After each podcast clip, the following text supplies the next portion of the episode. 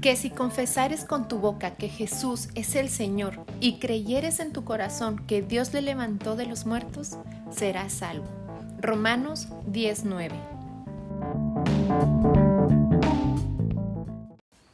Buen día hermanos y amigos que nos escuchan.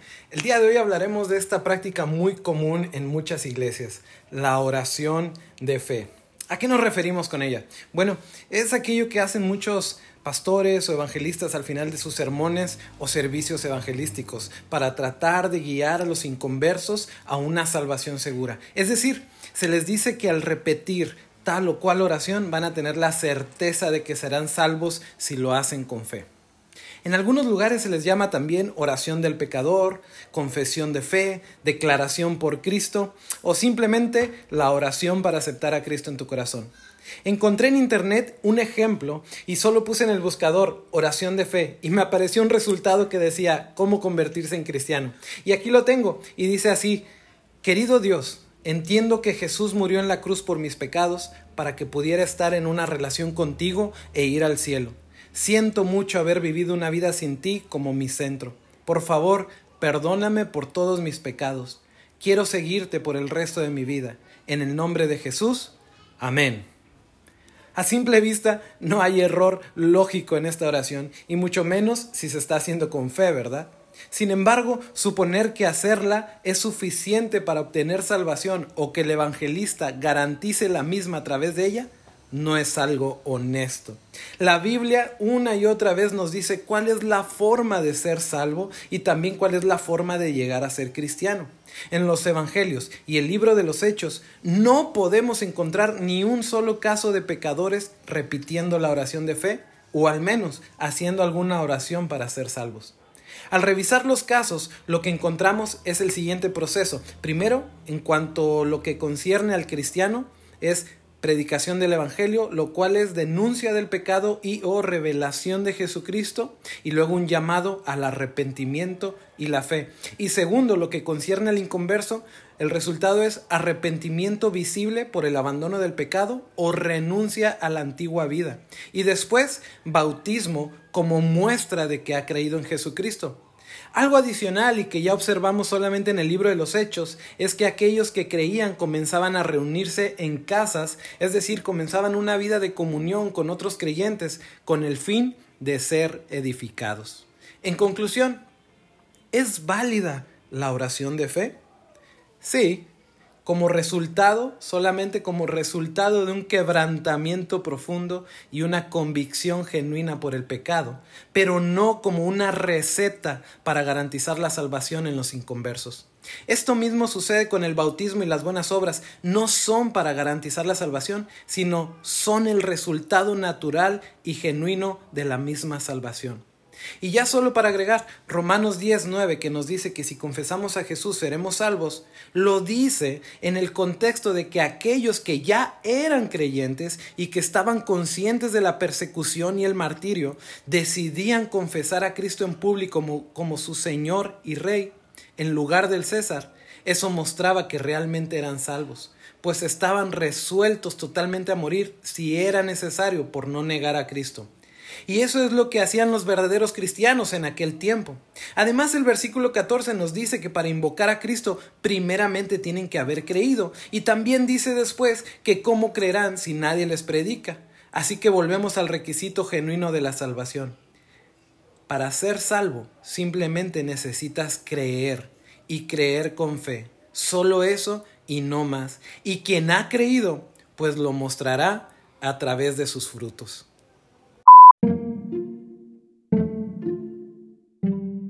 ¿Cómo puedo hablar de Cristo con mis compañeros de trabajo? ¿Cómo rompo el hielo? Muy bien, gracias por enviarnos esta duda. Este es un asunto muy común en la mayoría de los hermanos. Creo que todos tenemos seres amados que cuando los conocimos no éramos cristianos y ahora que ya lo somos, no sabemos cómo abordar el tema para que ellos tengan la oportunidad de serlo. O sucede que conocemos personas en el ambiente laboral o en la escuela y ahora no sabemos cómo iniciar una charla espiritual con ellas, y más cuando tenemos el temor de que nos rechacen o se alejen de nosotros por parecer fanáticos religiosos. Bueno, entonces, ¿cómo le hacemos? En primer lugar, te sugiero que le hables a Dios de esa persona antes de hablarle a la persona de Dios. ¿Sí? Pídele a Dios que prepare su corazón para recibir la semilla del Evangelio y que tú te puedas mostrar genuino en tu interés de que esa persona no muera sin Cristo y no solo por llevar un miembro más a tu congregación o a tu iglesia. Un verso que me anima mucho en situaciones como esta es Lucas 10:16 que dice, el que a vosotros oye, a mí me oye, y el que a vosotros desecha, a mí me desecha, y el que me desecha a mí, desecha al que me envió. En este texto podemos ver dos cosas importantes que nos dice Jesús. Primero, tienes que entender que tú eres un representante de Jesús en la tierra y que las personas al escucharte es como si estuvieran escuchando al mismo Jesús. Por lo tanto, hay una responsabilidad muy grande, pero también un gran privilegio. Y segundo, si la persona que te escucha no acepta lo que dices o te dice que quizá en otro momento o que no está lista para esto, bueno, no te preocupes, de verdad, no te preocupes. No te está rechazando a ti, está rechazando a Jesús. O quizá tiene algún otro prejuicio. Hay un consejo cuando tienes que hablar a personas que te observan todo el día, los vecinos, la familia, compañeros de trabajo, etc. Nosotros no queremos ofenderlos innecesariamente, así que lo importante aquí es que seamos ricos en buenas obras. La Biblia nos dice que las buenas obras son un uso legítimo en el evangelismo. Mateo 5:16 dice, Así alumbre vuestra luz delante de los hombres, para que vean vuestras buenas obras y glorifiquen a vuestro Padre que está en los cielos. Y primera de Pedro 2:15 nos dice que es la voluntad de Dios que haciendo el bien hagas callar la ignorancia de los hombres insensatos. Por lo tanto, quizá ellos no estarán de acuerdo con lo que crees, pero al menos se darán cuenta que realmente crees lo que predicas, se darán cuenta que eres sincero en tu fe. Unos buenos días, un detallito inesperado, velar por sus preocupaciones y más muestras de amor como estas pueden pavimentar el camino para el día que Dios te dé la oportunidad de compartir el Evangelio, ellos puedan mostrarse abiertos. Ya por último, yo mismo me he tenido que enfrentar a esta situación muchas veces y en muchos lugares y con muchas personas. Y una pregunta que me ha ayudado con familiares, compañeros de trabajo o compañeros en la escuela ha sido la siguiente. Si el día de hoy murieras, ¿a dónde crees que irías? Esta pregunta pudiera sonar como fuera de lugar, pero obviamente no llego y se las digo así nada más. Siempre, después de una charla cotidiana, conversando acerca de alguna noticia, de política o de gobierno, siempre ponía atención para ver si se abría una brecha en la plática acerca de alguna tragedia o alguna injusticia. Y luego de alguna manera evocaba la justicia divina, con el clásico, pero hay un Dios. Y luego procedía, ¿y si tú murieras, ¿a dónde crees que irías? O también les decía, ¿y tú crees que exista un cielo? ¿O crees en Dios?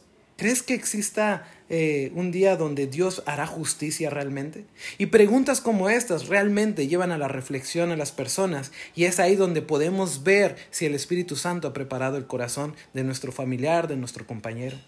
Así que no desaproveches ninguna de estas oportunidades. Y si el Espíritu Santo te está trayendo eh, convicción de hablar la palabra a cierta persona, de verdad no dejes pasar más tiempo, pues a mí me ha pasado eso. Y resulta que llego a, a comentarles la palabra a esas personas, llego a comentarles el Evangelio y a la semana siguiente perecen. Doy gracias a Dios que el Espíritu Santo siempre a tiempo nos habla. Así que tú también no desaproveches ninguna oportunidad y comparte el Evangelio.